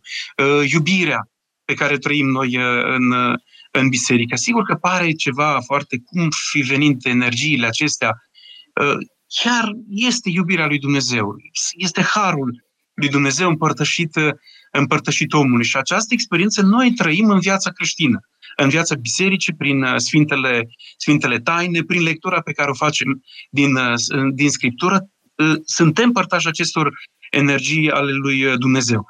În urmare, Dumnezeu nu este numai o transcendență, puiat undeva în cușca de leștar, o numesc a, a transcendenței, dar nu este nici numai o imanență gratuită. Pur și simplu ni se dezvăluie noi avem acces la ființa Lui, pentru că dacă am avea acces la ființa Lui, uh, noi ne-am împărtășit din ceea ce este Dumnezeu în ființa Lui și am devenit și noi niște uh, Dumnezeu și Dumnezeu n-ar mai fi unic. Sigur că e foarte greu de înțeles, dar undeva poate am găsit o paralelă ceea ce privește teologia energiilor necreate între uh, soarele în sine și razele de care noi ne, noi ne, ne, ne bucurăm, nu știm soarele ce este în sine acolo, dar simți căldura razelor, te împărtășești de, uh, de, de, de lumină. Nu știu cât de uh, explicit am reușit să, să fiu. De altfel, metafora asta a luminii, uh, bun, nu cu soare, ci cu o sursă de lumină, mi-aduce aminte, e folosită și de Dionisie Pseudo-Areopagitul care, evident, este o sursă comună pentru scolastici, pentru Toma de Achino și pentru ortodoxia creștină, pentru Grigore Palama. Și de la el vine ideea a teologiei negative că Dumnezeu nu poate fi cunoscut în ființa sa. Și atunci trebuie găsit un alt, un alt tip de acces la, la el. Deci, apropo de crize, că vorbeam de Dumnezeu mor, care evident este o criză în conștiința europeană, la fel și această teologie negativă, este o criză, dar foarte fertilă, care generează răspunsuri atât în apus, în Occident, cât și în uh, Ortodoxie. Uh, scuză-mă, Toader, te-am întrerupt. Ceea ce se întâmplă rar. Foarte rar. Doar vreau să spun că, e, e o discuție dificilă, da? Sunt, e o, o tematică destul de dificilă uh, și tot așa dacă cei care ne ascultă vor să aprofundeze sau să citească ceva care să lumineze această dezbatere. Cred că foarte utilă e cartea lui Loschi uh, despre teologia mistică a uh, Bisericii Orientale. Da? E, o, e o carte uh, care sintetizează chestiunile astea. Da? E foarte limpede, exact pe tema teologiei negative și a teologiei isihaste, da? teologiei, mă rog, isihaste, a teologiei palamite, care susține uh, teoretic uh, uh, isihasmul. Am mai avut o întrebare din popor, ca să spun așa, în legătură cu data Paștelui. E un lucru pe care mulți și-l doresc, da? să serbeze în același timp, ortodoxi și catolicii. Da? Ce putem spera în această direcție, ne întreabă ascultătorul respectiv. Din păcate, nu știu, pentru că n-am avut o întrevedere, întrevedere oficială cu Papa Francisc. Uh, sincer să vă spun, uh, apreciez această combustie pentru tot ceea ce înseamnă o sărbătoare comună uh, a Paștilor, dar mie nu mi se pare foarte relevant acest aspect. Sigur că sunt unii mai entuziaști, sentimentali în ceea ce privește unitatea păi, creștinilor. Iertați-mă, însuși împăratul Constantin cel Mare și-a bătut capul cu problema asta. Dacă a adunat primul conciliu ecumenic la Nicea, cât a fost vorba despre natura uh, sau cele două naturi ale lui Isus, n-a zis nimic. A tăcut uh, mucleța și a, a ascultat. Când a venit vorba despre data Paștelui, dintr-o dată, el ca Pontifex Maximus a ținut să se ajungă la un consens, să, să serbeze în același timp. Adică, sigur că uh, uh, da, nu este poate lucru cel mai uh, grav uh, de, uh, de sub soare, dar ar fi bine cumva să ne apropiem mai mult de, totuși, de frații noștri catolici personal, iertați-mă, franchețea, sinceritatea, nu știu cât mă ajută în ceea ce privește înțelegerea Paștilor, sărbătoria, semnificații. Sigur că e super simpatic, așa, e drăguțel, pică foarte bine să fim împreună uh, în cea mai mare sărbătoare a creștinătății, romano-catolici, ortodoxi, dar nu asta este esența. Noi avem atâtea lacune în a înțelege sărbătoarea. Vedeți, nici n-am reușit să epuizăm tot ce înseamnă această pregătire uh, pentru sărbătoarea, sărbătoarea uh, Paștilor. Și da, este interesant. Sincer, este cam povestea asta cu cipurile, cu conspirațiile. Sigur că asocierea e un pic forțată, să mă ierte cel care m-a întrebat și chiar îmi cer sincer iertare, dar nu merită atâta, atâta consum și atâta energie pentru o chestiune care nu o văd atât de relevant. Iertați-mă că nu vreau să dezumflu balonul ăsta al sentimentalismului dintre uh, catolici și uh, uh, ortodoxi. Da, vedeți, sentimentalism se poate, dar ați văzut că ce am spus eu nu ține de sentimentalism, ci de, cum să spun, de Constantin cel Mare. Da? Eu sunt un partizan al, al puterii imperiale, nu așa? Constantin cel Mare și-a bătut capul da? în calitatea lui de Pontifex Maximus să stabilească clar da?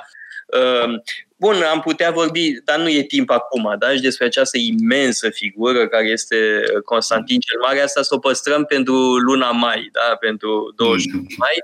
Ehm, în legătură cu sărbătorile, da? Deci am vorbit despre uh, Grigore Palama. Haideți să vorbim despre cei doi uh, sfinți pe care i-am, adă- am, i-am evocat uh, adineauri, uh, și anume uh, Ioan Scăraru și uh, Maria Egipteanca. Sunt uh, figuri, la prima vedere, diametral opuse. Da?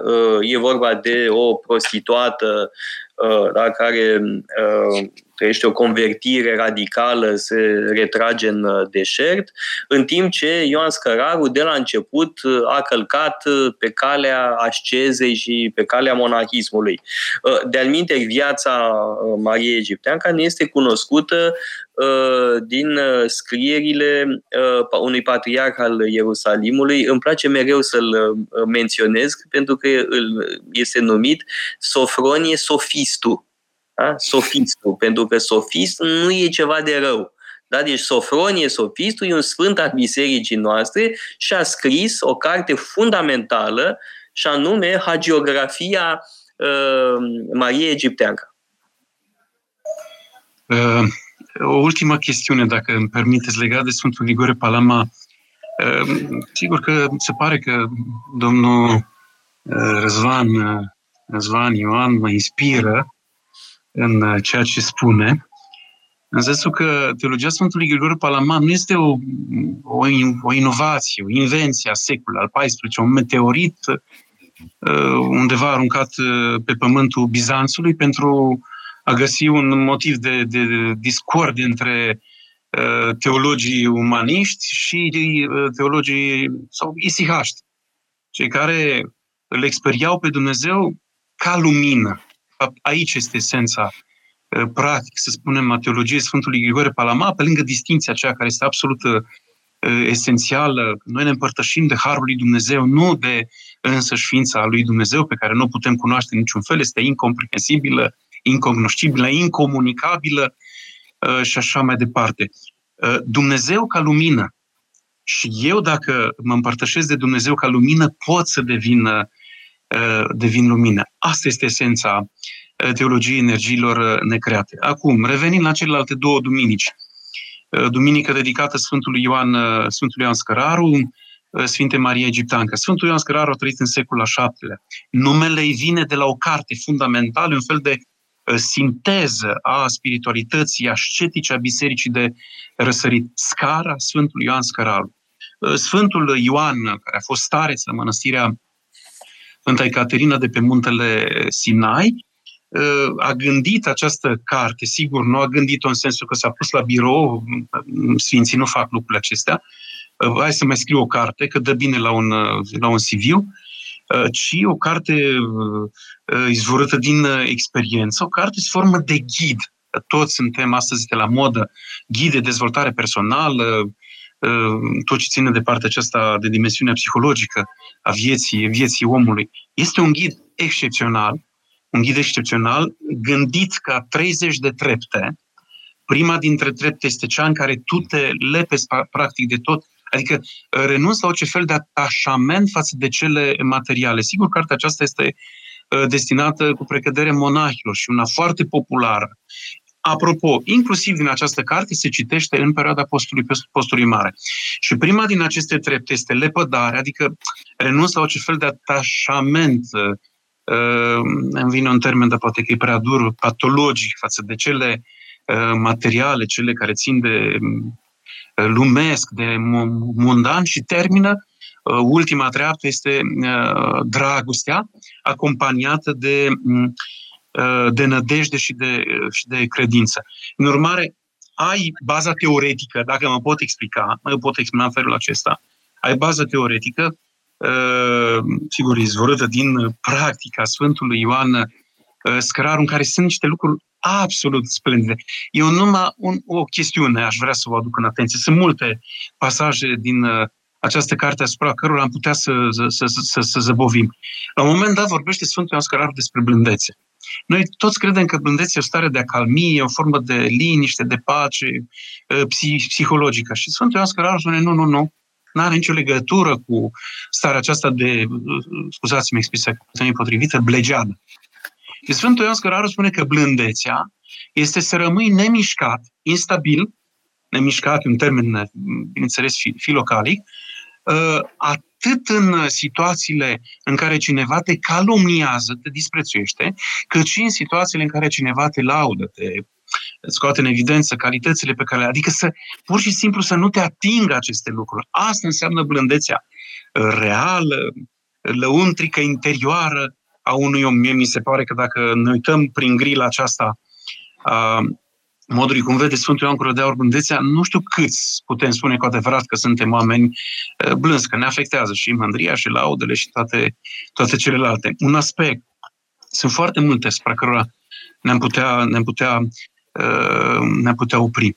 Celălalt personaj, la fel de, de fascinant, extraordinar, dar și încurajator în același timp. De ce spun încurajator? Pentru că noi, uh, din nefericire, și o spun noi, gândindu-mă la mine, ca om al bisericii, avem această tendință de a, uh, de a-i uh, incrimina pe toți cei care sunt niște păcătoși, niște derbedei, niște reprobabili din punct de vedere moral. Avem o, cum să spun, un apetit și un exercițiu fascinant de a pune etichetele peste tot când de fapt biserica are o dimensiune terapeutică prin slujbele ei, prin uh, tainele, să-l vindece, să-l recupereze pe, pe, cea, pe acel om din starea de decadență, decadență uh, morală, spirituală. Ori Sfânta Marie Egipteanca este un model că uh, poate fi posibil oricât de mult te-ai duce, te-ai afundat un mocir la aceasta degradării morale a păcatelor,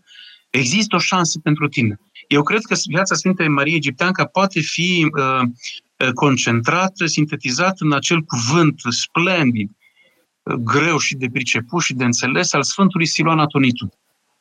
Țineți mintea în iad, dar nu deznădăjdui. Tu te afli undeva în iadul păcatelor, în netrebnicia unei vieți uh, foarte discutabile din punct de vedere spiritual, într-un contrast total cu Evanghelia, cu ceea ce uh, este în uh, tradiția bisericii, bisericii noastre, uh, dar în același timp să ai nădejde. Eu spun despre Sfânta Marie Egipteancă că a mers atât de mult în jos, încât uh, nu mai avea decât o singură soluție, să urce. Sigur că unii pot să înțeleagă greșite. Bun, mă duc în jos, în păcate, la maximum, ca să pot să fiu undeva aruncat în sus, să-mi revin, să îmi reconstruiesc, să regândesc viața spirituală. Nu la asta se referă nu o poți face premeditat. Sfânta Maria Egipteanca n-a făcut-o cu gândul, mă duc atât de jos, că ea nici măcar nu era o prostituată de, de serviciu.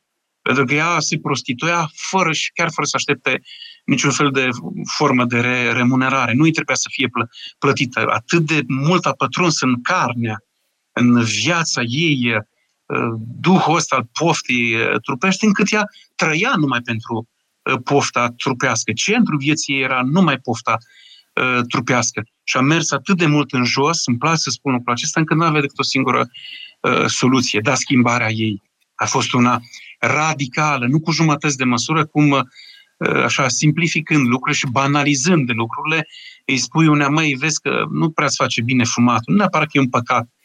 Dacă îi vei spune că e păcat, te va și întreba, da unde spune Iisus în Evanghelie că e păcat a, uh, să, să fumezi?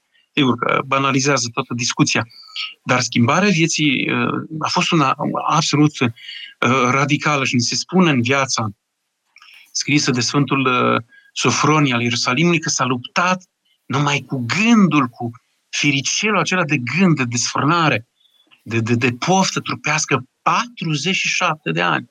Este incredibil ce luptă uh, asumată, nu numai la, nivel, la nivelul faptelor, adică traducerii unui gând păcătos în faptă. Gândul numai da. uh, al poftei. Eu vă propun să ne luptăm câteva minute cu pauza publicitară și reluăm pentru a încheia uh, discuția noastră. Deci pauză acum. Metope Emisiune realizată prin amabilitatea Fundației Casa Paleologu.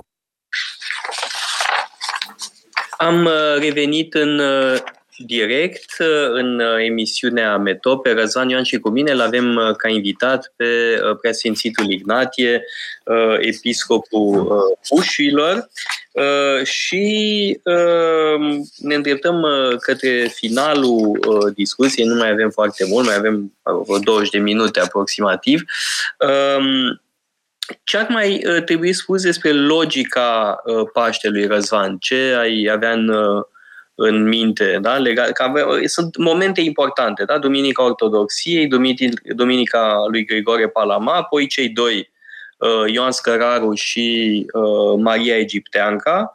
Uh, ai mai vrea, Răzvan, tu să... Eu cred că ar trebui să anticipăm uh, da, mă rog, floriile și, bineînțeles, evident. evenimentele din, din Ierusalim, din Bupașerului. Dar poate să începem cu sărbătoarea florilor, cu intrarea lui Isus în Ierusalim.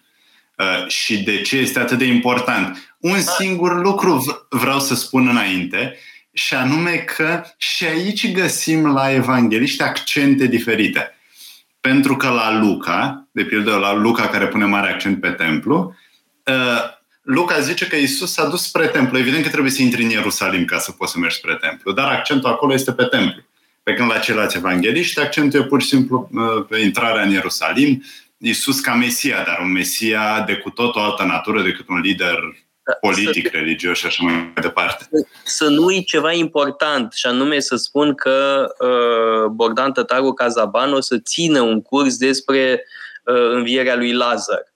Am mai ținut curs, cursul ăsta cu câteva, acum câțiva ani, uh, îl reia, suntem foarte bucuroși, da? că e, e un uh, curs pasionant și foarte frumos, da? că ne arată reprezentări uh, iconografice ale învierii lui Lazar. Iar evanghelistul Ioan menționează că Lazar era un prieten. Da? Mi se pare că este și o foarte frumoasă poveste despre prietenie. Da? Păi doar la Ioan apare Lazar. Da, da, da. Și cu mențiunea da. prietena lui Isus, da. da. Uh, avem, avem uh, în comentarii un, uh, o, o întrebare. Nu știu când se răspunde. Acum Hai să sau... Hai acum. Uh, pentru că m-a, m-a, m-a stârnit așa de mult, mă bucur că cineva, uh, nu știu dacă, dar cred că se văd, des publice informații, de pe Facebook, parmi se. Uh, doamna Daniela Dumbravă da, era o foarte, foarte savantă. Haideți să o vedem. Excepțional, mă bucur că îl, îl aduce în atenție pe părintele Andrei Scrima, care, într-adevăr, așa cum spune și dânsa, are o carte uh, publicată, sigur, prin munca doamnei uh, Ancă Manolescu, Antropologia Apofat. Și sigur că părintele Andrei Scrima este cel care chiar comentează teologia Sfântului Grigore Palama, spunând un lucru uh, într-o manieră foarte rafinată și sigur că l-a înțeles perfect. Era un călugăr deștept, foarte deștept, părintele, părintele Andrei Schima. Cum ar trebui să înțelegem această antinomie a teologiei palamite, adică uh, pe de-o parte ai distinția, uh, Dumnezeu în ființa lui și energiile sale. Și spune că această antinomie constă nu numai în faptul că energiile țâșnesc, pleacă din ființă și totuși nu sunt ființă, dar energia este ființă sau în energiile respective este însuși Dumnezeu care se împărtășește. Asta e o cruce pentru minte. Uh, nu putem uh, să înțelegem cu mintea cum vine lucrul acesta, dar, în același timp, ă, asta accentuează părintele Andrei Scrima, această antinomie ă, nu trebuie înțeleasă numai ca o distinție pură, ci și ca o formă de inseparabilitate a energiei de ă, ființe. Și are niște pasaje, părintele Andrei Scrima, grozave. Acum, doamna ne întreabă cum se traduce în limbajul teologic de astăzi. Eu mă gândesc așa, că tot ceea ce ține de ființă, ține de identitatea lui Dumnezeu energiile țin de alteritatea lui Dumnezeu, de ieșirea lui înspre, înspre creație, înspre, înspre făpturi. Astăzi e foarte la modă. Cele două concepte sunt puse întotdeauna cap, cap la cap, unele câteodată într-o coliziune, conflict, între identitate și alteritate. Patapievici are un text frumos, că astăzi suntem mai mult, mai mult pasionați de identitate. Avem pasiuni identitare decât cele care țin de, de alteritate. Și undeva în zona aceasta am putea să legăm uh, o discuție, dar uh, probabil nu da, face obiectul. Acum mi-a picat o fisă, pentru că în um, a pus de data asta în perioada modernă timpurie. Deci, bun, nu mai vorbim de gânditori religioși în principal. Dar e vorba și acolo de distinția între identitate și proprietăți, mă rog, proprietăți unui lucru care sunt, ă, care decurg din esența unui lucru, dar, bun, nu aparțin de ea, dar în același timp nu sunt întâmplări, nu sunt complet întâmplătoare, nu sunt aleatoare.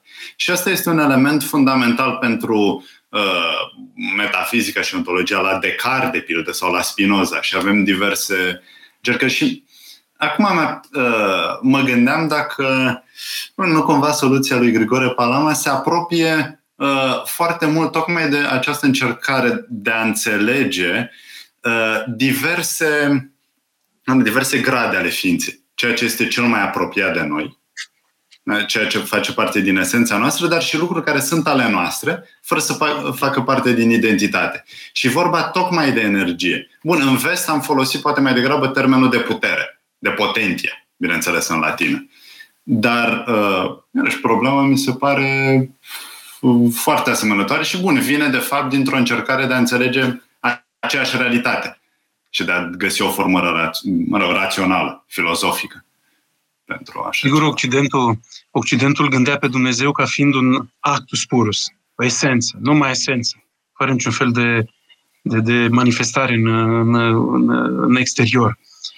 Uh, Sfântul Grigore Palama, mergând pe filierea tradiției patristice, uh, avându-l în fundal pe Sfântul Dionisie, părinții capaducieni, adică în Sfântul Grigore Palama această distinție atinge strălucirea ei, nu că n-ar, n-ar fi fost existentă deloc în tradiția, uh, tradiția bisericii de, de, de răsărit. Da. Bun. Da, revenind la, da. revenind la Duminica Florilor, uh, am zăbovit puțin asupra uh, Duminicii Sfinte Maria Egiptean, Egipteanca și sigur culminează cu Duminica. De fapt, înainte de Duminica Florilor, sărbătoarea Florilor nu poate fi înțeleasă fără învierea, evenimentul învierii lui Lazar. Acolo este o, o, o unică mențiune în Evanghelia de la o unică mențiune în Evanghelia de la, de la, de la Ioan, și asta fără a fi uh, a pedala pe latura sentimentală, este unicul, uh, unic, unica menționare uh, în care se spune despre Isus a lăcrimat. Era prieten, sigur, Lazar și surorile lui, însă în fața mormântului lui Lazar, el era deja mort de patru zile și sigur că femeile, surorile lui Lazar s-au impacientat că Hristos n-a ajuns la timp. Cum noi ne impacientăm de foarte multe ori și după mintea noastră, rațiunea noastră, Dumnezeu nu e exact acolo când avem cea mai mare nevoie stringentă, nevoie imperioasă stringent, uh, uh, nevoie de, de el și la fel aceste femei și Dumnezeu e atât de delicat, asta îmi place comportamentul lui Isus, e atât de delicat, nu le admonestează, nu le, nu le pune la punct pe aceste femei, spune, păi de stați așa un pic, voi veniți să îmi reproșați că n-am ajuns la timp, la vreme, când de fapt eu în câteva secunde o să îl înviez pe, pe, pe Lazar, pe fratele vostru, nu mă voi striga. Păi ce Lazar ieși afară. Păi, vedeți-vă de treaba, de treaba voastră. Sigur că banalizez un pic toată, tot acest eveniment, dar undeva în zona aceasta uh, suntem și noi ne impacientăm, nu avem răbdare, dar Dumnezeu vine exact atunci când avem cea mai mare nevoie. Și în fața mormântului, în fața mormântului lui Lazar, unde se afla el în stare de putrefacție, Iisus plânge și a lăcrimat. Uh, Iisus, mie îmi place să spun acest lucru la mormântare, noi avem două modalități de abordare la mormântare. Fie devenim foarte imperialiști, Hristos a înviat, a biruit moartea, și nu mai este cazul să fim triști, să ne supărăm, să fim, cum spune Sfântul Apostol Pavel, ca cei care nu au nădejde. Deci e un triumfalism acesta gratuit din punctul meu de vedere. Eu dacă aș fi în pielea creștinului de la catafal cu unea care, acelui care este mi este drag, e tatăl meu, mama mea, m-aș ridica și să meu părinte, cum a desfințat Iisus moartea? Uite, ești moarte, în copârșău, în, în, în, în catafal, că aici spui tu mie povești din acestea, că moartea a fost desfințată, când uite la aici, fără suflare și sufăr că cineva care făcea parte din ecuația vieții mele, era sensul vieții mele, a dispărut pur și simplu din punct de vedere fizic. Mi-ar plăcea să, să fie asemenea abordare. Sau cealaltă, ne lamentăm, uh, uh, pur și simplu capitulăm din punct de vedere sentimental în fața, în fața, în fața morții. Ori abordarea ar trebui să fie una extrem de realistă. Iisus plânge în fața, în fața uh, morții lui Lazar pentru că realmente Dumnezeu nu ne-a creat pentru moarte. Nu ne-a creat pe noi pentru, pentru moarte, ci pentru, pentru, pentru viață. Și își vede făptura sa prinsă în chingile morții uh, din cauza păcatului. Sfântul Apostol Pavel spune că uh, una dintre consecințele păcatului este, uh, este, este, este moartea. Și desigur, evrei care au fost prezenți la acest eveniment al învierii lui, lui Lazar, foarte frumos. Ah, n-am spus, n-am terminat ideea cu mormântările. Uh, îmi place să spun că Dumnezeu gingășește fiecare suflet. E prezent la fie, în fiecare uh, uh, defunct, uh, acolo aflat pe catafalc sau în sicriu, uh, vine Isus și lăcrimează, gingășește uh, sufletul celui care... Uh, și nu e o, e o chestiune de cea sensibiloasă și simpaticuță. Nu, Uh, uh, realmente Hristos este prezent la fiecare mormântare, așa cum a fost prezent la, uh, în fața mormântului Lazar. Sigur că nu o să-l învieze acolo pe loc, ar fi extraordinar, că toți am vrea să vină Isus să fie prezent și să ne redea oameni apropiați, plecați în lumea veșniciei. Entuziasmul din, din sâmbăta lui Lazar este cel care a... Pro, uh, uh, nu, altfel să o iau, alt gând. Ehm, ehm, ehm, faptul că cei care au fost prezenți în vinerea, în, în sâmbăta lui Lazar, prezenți la acest, prezenți la acest, la acest eveniment al învierii și pentru ei a fost ceva inedit să înviezi pe cineva după patru zile de aș pus în mormânt, așezat în mormânt, pentru ei e o chestiune impresionantă. Ori această uimire a celor din uh, sâmbăta lui Lazar a fost, de fapt, uh, uh, au procurat lemnele necesare pentru focul entuziasmului din sâmbăta lui, din Duminica Florilor. Așa se explică, nu altfel. Entuziasmul, însă Hristos, știm foarte bine, nu pleacă urechea la osanale, nu se lasă deloc impresionat. Sigur, detaliile legate de Ehm, de asin, de acelea sunt iarăși secundare din punctul meu de, eh, din punctul meu de vedere. Da, dar e un detaliu interesant aici. Ați zis că Iisus îl învie pe Lazar după patru zile. Da. Ori, dacă mi-aduc aminte bine, o credință populară evreiască în acea perioadă era că sufletul rămâne alături de corp, de alături de partea fiziologică, timp de trei zile. Ceea ce înseamnă că minunea lui Isus este cu atât mai mare cu cât s-a întâmplat după o perioadă mai îndelungată decât acea perioadă de trei zile când nu, cred nu, nu. de aici spuneau că sufletul e aproape. Nu, nu știam de această tradiție evreiască. Mm. Uh, în textele patristice legate de evenimentul învierii lui Lazar, uh, se dă următoarea semnificație n-a fost înviat a treia zi, uh, tocmai pentru, sigur, oricum învierea lui uh, Hristos este unică, pentru că El se învie pe sine însuși. Hristos înviază tot timpul, înviază pe cei de lângă El, că mai sunt uh, minunele învierii consemnate de, de, de evangeliști. Dar tocmai pentru a nu fi asociată, a nu fi asociată cu învierea lui Hristos. Cel puțin în această explicație am găsit-o eu în, mm. în omiliile părinților bisericii, de ce ajunge Hristos uh, în a patra zi, nu în a, în a treia zi. Dar aici e o altă poveste legată de învierea lui Hristos, că de fapt Hristos a înviat în, în vinerea mare deja. Nu a treia zi. A treia zi este constatarea învierii lui, lui Hristos, pentru că Hristos nu a stat în patru, ă, trei zile luptându-se cu acest inamic ă, al existenței, să-l biruiască, să-i dea cumva de, de, de capăt și dintr-o dată în a treia zi iese uh, victorios, uh, plin de lumină, transparentizat, uh, diafan, se arată apostolilor. De ce? Pentru că aici iarăși slujba din Vinerea Mare, cei care merg la slujba din Vinerea Mare, se cântă prohodul și imediat după prohod se cântă uh, binecuvântările învierii. Adică textele care fac referire la arătările învierii, la, în, la evenimentul învierii lui Hristos. De ce există această, uh, în cultul bisericii, uh, se cântă imediat după gelanie, după uh, prohod, cânți moartea lui Hristos și imediat este învierea. Pentru că Hristos, de fapt, El, moartea Sigur că trebuia să se lasă prins de moarte, dar nu în așa fel încât să se lupte cu ea.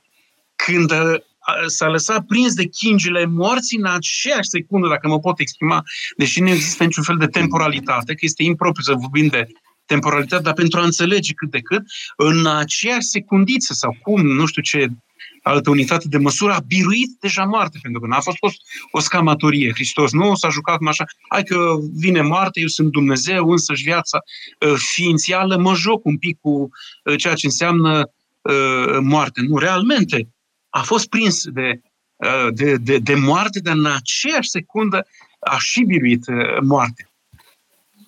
Nu a treia zi. Părintele, de aceea în spiritualitatea ortodoxă, uh, icoana reprezentativă a învierii nu este acel Iisus ca un cavaler care stă deasupra unui mormânt cu, o, cu un stindard sub formă de, de cruce. Această imagine medievală, simpatică, drăguță de altfel, însă îmi transmite un, un Iisus uh, slab, nu, nu unul care cu adevărat biruiește moartea. Uh, icoana reprezentativă legată de înviere este cea, uh, cea în care Hristos stă deasupra iadului uh, pe uh, niște lemne în formă de cruce, trăgându-i pe Adam și pe Eva din smulgându-i, practic, trăgându-i, smulgându-i din, din, din, din iad. Dar și aici reprezentarea sunt niște amănunte iconografice.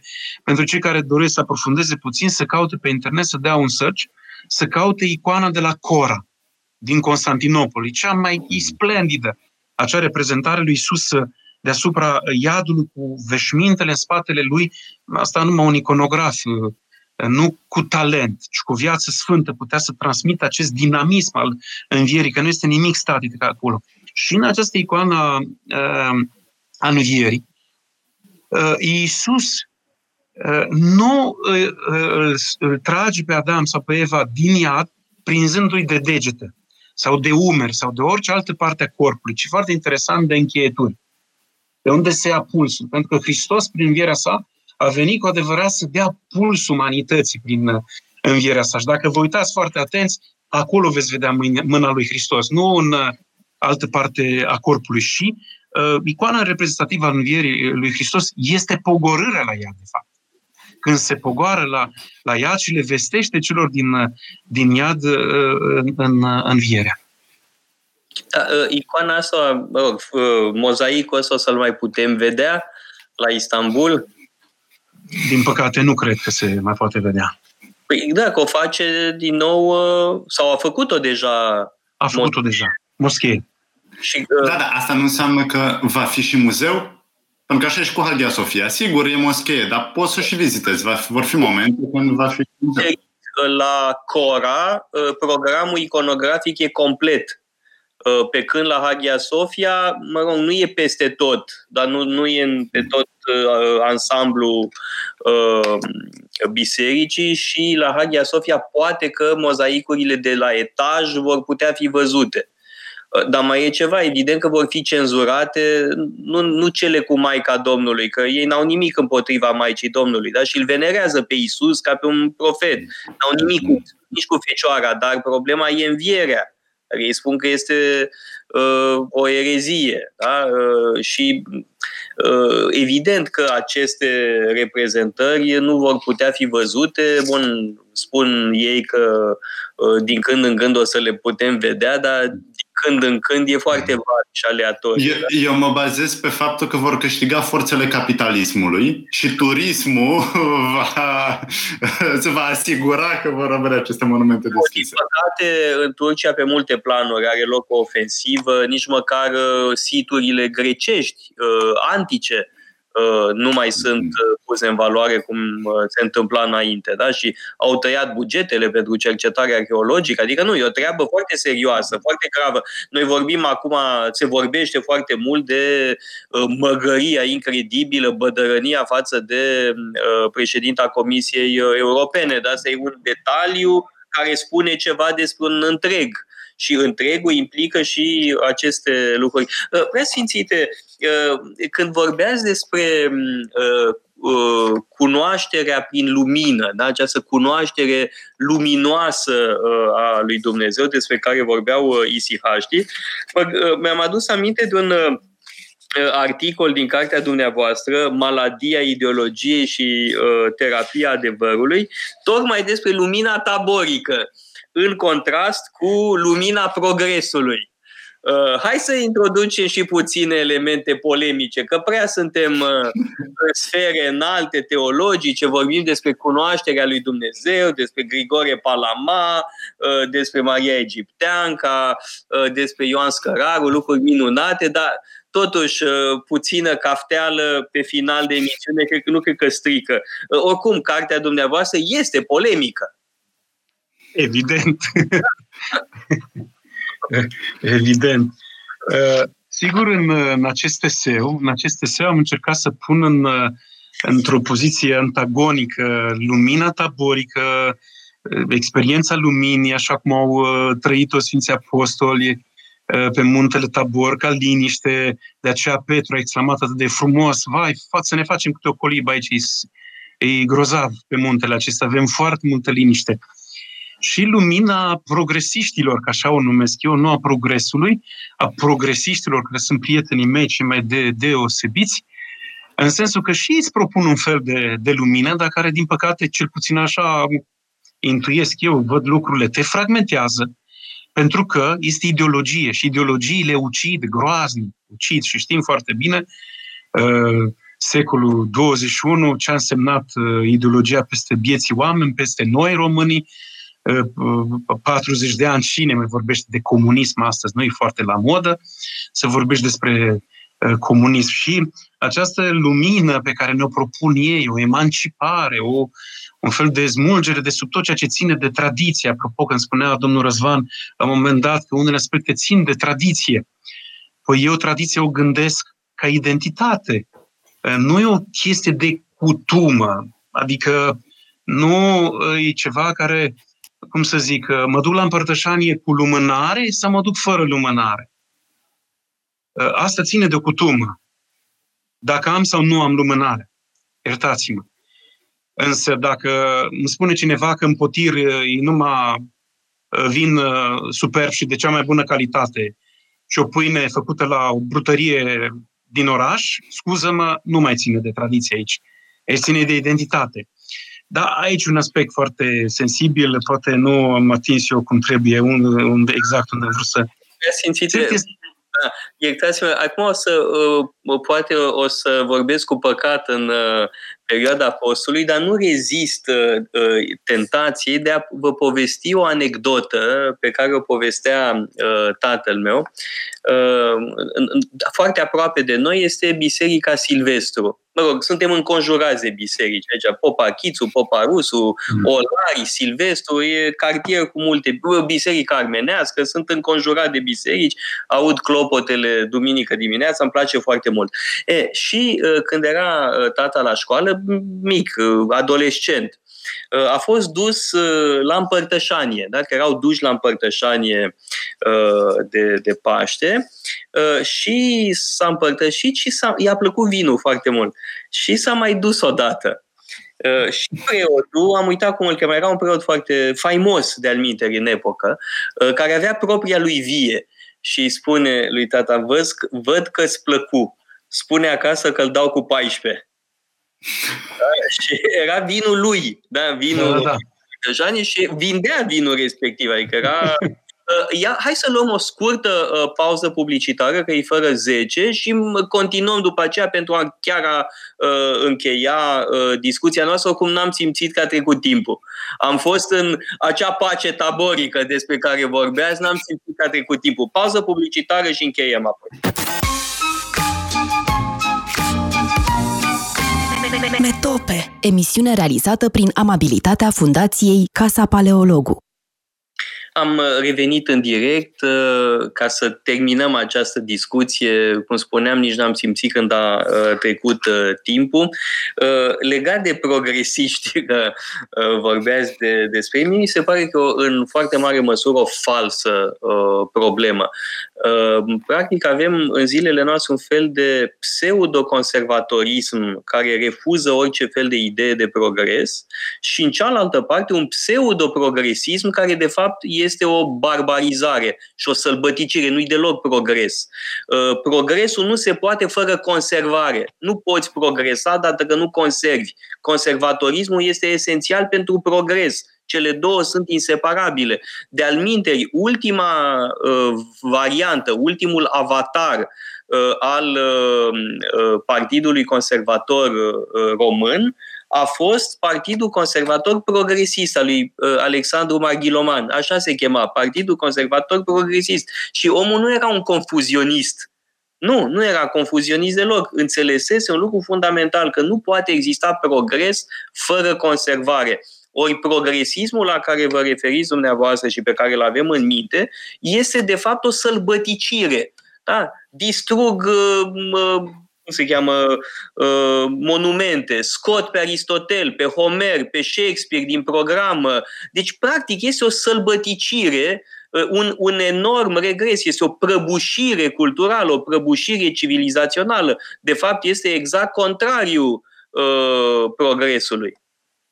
Eu aș vrea doar să spun aici că, e adevărat, putem să ne gândim la ce se întâmplă în anumite țări din Occident, când scot, uh, mă rog, unii scot pe Aristotel sau pe Shakespeare din program. Dar să nu uităm că la noi nici măcar n-au intrat în program.